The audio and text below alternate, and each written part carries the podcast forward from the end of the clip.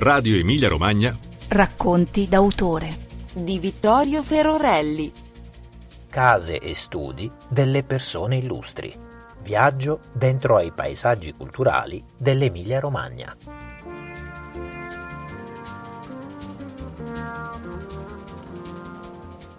Le terre alte.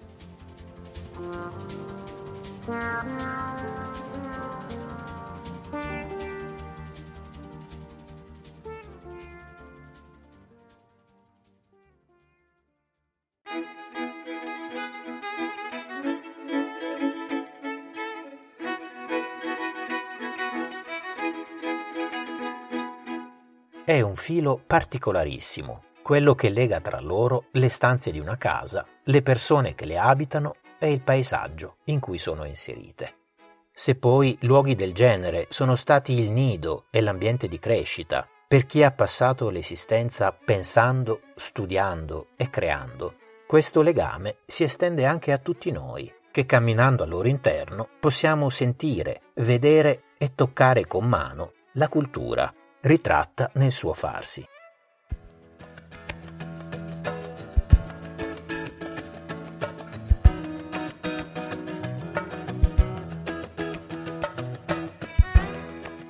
Nel 2021 la Regione Emilia-Romagna ha individuato più di 90 realtà di questo tipo. Sono dimore, studi, archivi e case museo, appartenute ad artisti, cineasti e collezionisti, letterati, musicisti, scienziati e inventori, famiglie e personaggi storici. La legge regionale 2-2022, dedicata alle case e studi delle persone illustri dell'Emilia-Romagna, ha l'obiettivo di far crescere e conoscere meglio questi luoghi straordinari, unendoli in un marchio di qualità comune e valorizzando i paesaggi culturali in cui sono immersi.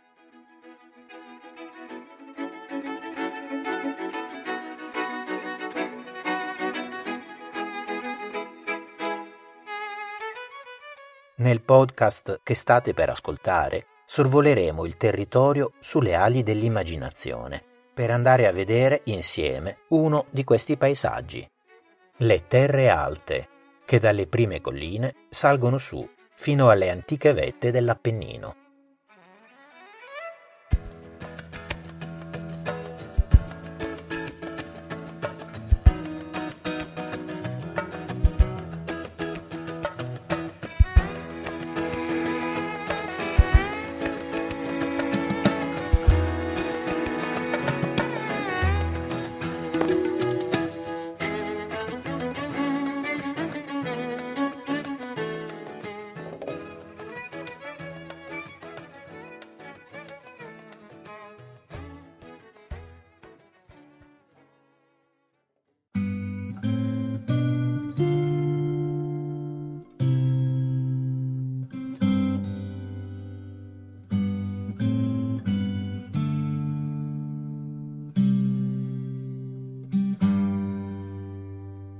Le cime più lontane dell'Appennino paiono avvolte in un vapore purpureo che le tagliate dei faggi macchiano di un rosso vivo. Come si respira bene quassù. Chi passa per questa magnifica strada da che la ferrovia attira altrove merci e viaggiatori? Alfredo Oriani, La bicicletta.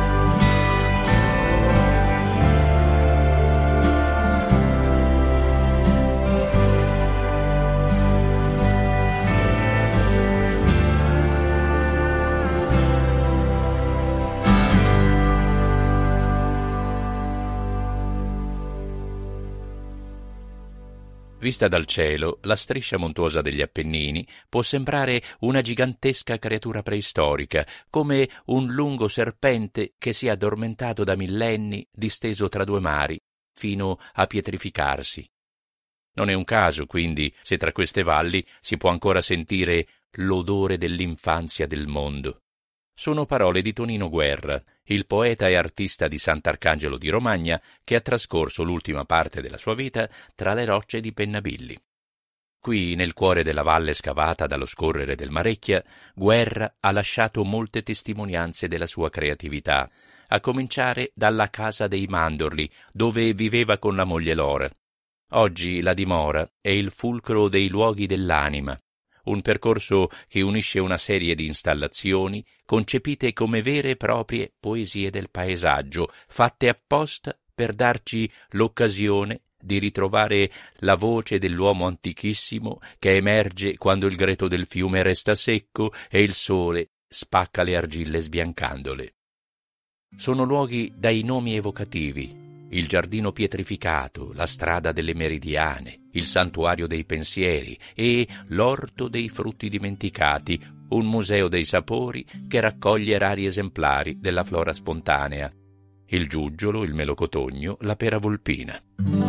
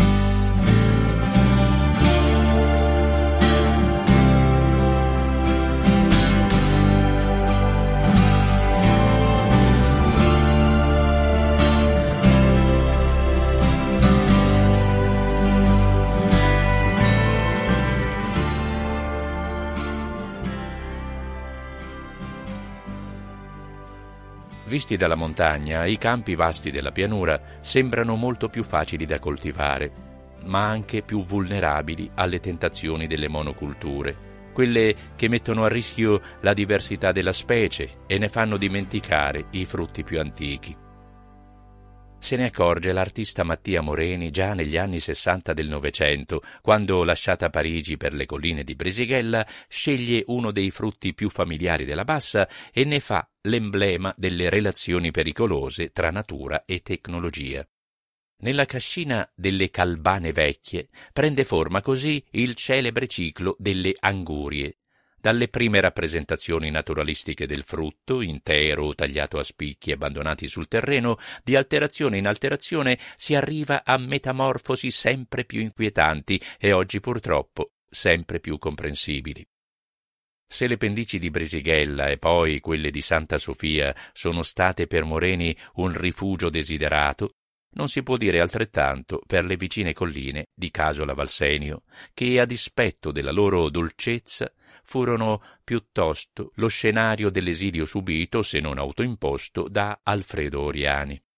Dal Cardello, l'edificio dove nel corso dell'Ottocento trascorse gran parte della sua vita e dove oggi se ne conserva la memoria, lo scrittore fuggiva appena possibile, magari in sella alla bicicletta da corsa che qui si può ancora ammirare anche se poi, da misantropo qual era, ciò che del mondo lo emozionava di più era la bellezza solitaria dei paesaggi, non molto diversi da quello che ogni giorno aveva intorno. A mano a mano la luce sembra purificarsi e il silenzio diventa maestoso. Appaiono le prime rocce tagliate nei fianchi della strada, poi boschi di abeti e altre rocce e prati senza una casa. Appena qua e là, lontano, un fumo di afano e azzurrino sale da una carbonaia. Non un rintocco di campana, non un muggito di vacca. È l'ora del meriggio accecante e inerte nella propria vampa. Solamente un falco disegna al di sopra dei monti larghe e pigre ruote con le ali che sembrano incendiarsi alle punte. ma il suo strido sottile si perde nel sereno. Come appare leggero lassù. E pedalando sui tornanti si sente leggero anche lui, mentre sfiora ogni vetta con lo sguardo quasi volando. Tra salite e discese la fatica si fa sentire, certo, ma che importa, confessa Oriani. Da un pezzo non sono stato così visioni di viaggi, avventure del deserto, poemi lontani di paesi lampeggianti e roventi mi passano tumultuando nella fantasia, appunto perché sono così solo, con la sicurezza di non incontrare alcuno.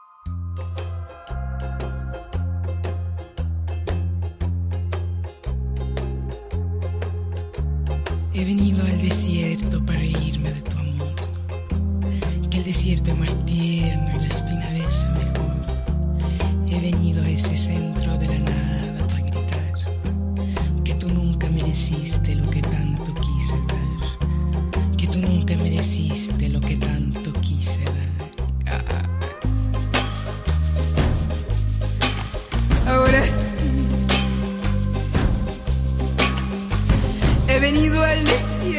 para reírme de tu amor, que el desierto más tierno y la espina ves mejor He venido a ese centro de la nada para gritar que tú nunca me decís.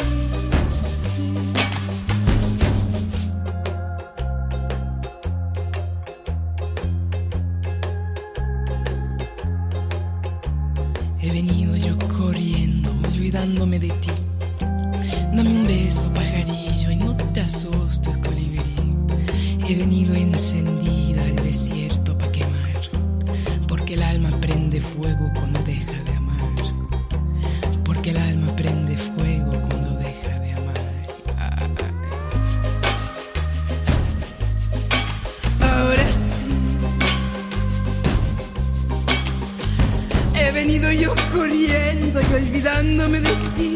Dame un beso, pajarillo, y no te asustes, colibrí. He venido encendida al desierto para quemar, porque el alma prende fuego.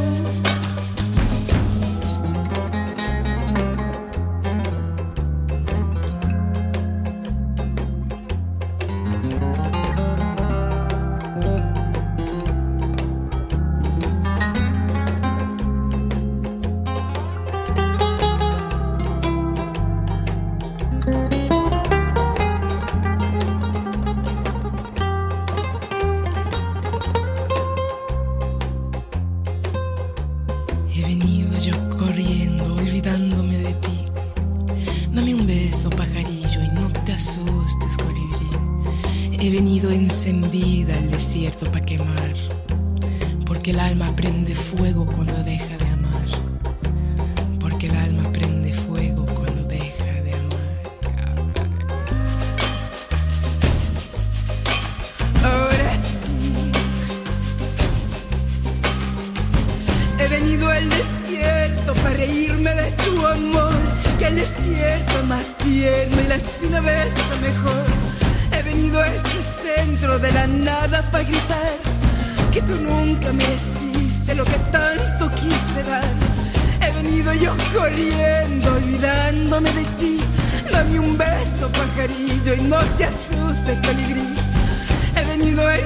encendida al desierto para quemar porque el alma prende fuego.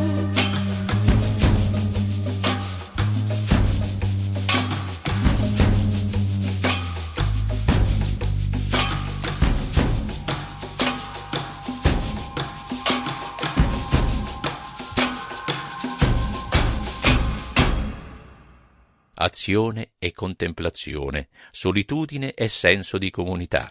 Nelle valli che solcano l'Appennino questi opposti si congiungono facilmente, tanto che non di rado, dove c'era un eremo lontano da tutto, nasce un centro di comunicazione con il mondo. È la storia della Rocchetta di Riola, il castello costruito da Cesare Mattei sui ruderi di un antico possedimento matildico alla confluenza dei fiumi Reno e Limentra. Credeva nella forza guaritrice della natura il conte Mattei e altrettanta fiducia riponeva nel potere benefico della bellezza. Per questo non si limitò a fare della sua rocchetta il laboratorio in cui creava rimedi a base di sostanze vegetali e acque sorgive. Volle anche disegnarla come un'opera d'arte. Così il profilo fiabesco del castello, stampigliato sugli involucri dei suoi farmaci elettromeopatici, partiva alla volta di Londra e Parigi, della Russia e dell'India, fino alla Cina e agli Stati Uniti d'America, mentre dal mondo intero come dai paesi vicini, chi era in cerca di speranza si inerpicava volentieri fin quassù. Un secolo dopo la costruzione della Rocchetta Mattei e a poca distanza dalle sue torri orientaleggianti, un altro uomo straordinario scelse l'Appennino per costruire la sua casa. Intorno al 1960 Giorgio Morandi ha 70 anni ed è già un pittore famoso, quando il paesaggio urbano, dipinto tante volte dalla finestra bolognese di via Fondazza, viene nascosto da un muro, decide che è l'ora di restituire agli occhi un orizzonte meno costruito. E la scelta cade su Grizzana, dove è già stato ospite tante volte con le sorelle in cerca di aria buona e poi di rifugio durante la guerra. Nella dimora che fa edificare non ci sono particolari notevoli, se non la grande quantità di finestre da aprire, così da moltiplicare i punti di vista possibili su case e colline circostanti. A Grizzana, che oggi al suo aggiunge anche il nome di Morandi, il pittore ha trascorso le ultime estati della sua vita continuando la sua ricerca sulla variabilità infinitesima del visibile. Lo studio conserva gli strumenti del lavoro quotidiano, dai colori mescolati fino a ottenere sfumature inedite, agli oggetti attentamente selezionati per dare avvio alle sue esplorazioni interiori, vasi, barattoli, brocche. Fuori dalle finestre, anche le colline e i calanchi cercano di conservarsi come lui li dipinse, resistendo agli uomini più che al tempo. Cose e paesaggi sembrano condividere in silenzio il mistero della creazione artistica che faceva rivivere nella materia l'incanto della visione.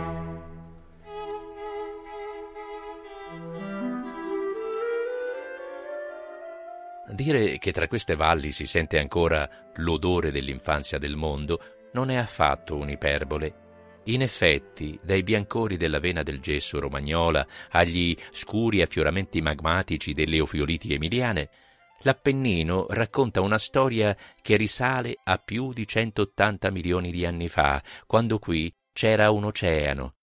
E non è un caso se la varietà delle rocce che popolano queste valli colpisce da sempre la fantasia di chi le osserva. Accadeva anche ai piccoli alunni di Ettore Guatelli, il maestro elementare, che dai tanti sassi raccolti e utilizzati per insegnare ebbe l'ispirazione per creare un museo unico al mondo. Inizialmente ho raccolto per riutilizzare, dai rigattieri vedevo cose che potevano servire, pinze, martelli, congegni, e speravo sempre che l'ultima fosse la migliore. Cose umili, ma anche ingegnosissime, poetiche nella loro umiltà, da amare e da far venire il desiderio di capire, di sapere chi c'era e cosa c'era dietro queste cose, come e in quali circostanze si usassero. Oggi a Ozzano Taro, sulle prime colline parmensi, nella casa in cui Guatelli visse con i suoi fratelli sul podere Bellafoglia, rimane una silenziosa famiglia di centinaia e centinaia di oggetti tutti salvati dall'oblio che ha cancellato la civiltà contadina. Secchi, scodelle, chiodi, vanghe, falcetti, scarpe, scatole di latta, orologi, giocattoli, grattugie adoperate tutti insieme come se fossero colori con cui affrescare i muri o sculture con cui animare le stanze.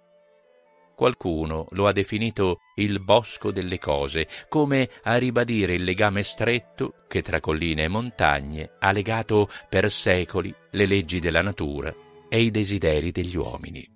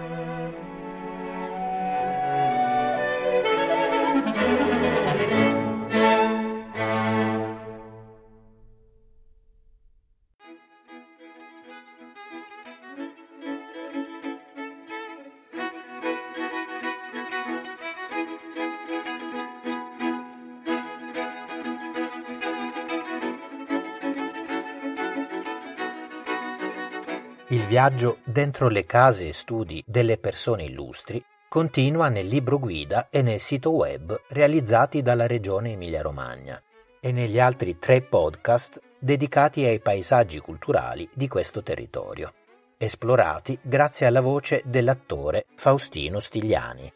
La linea del mare, le terre basse e le prospettive urbane.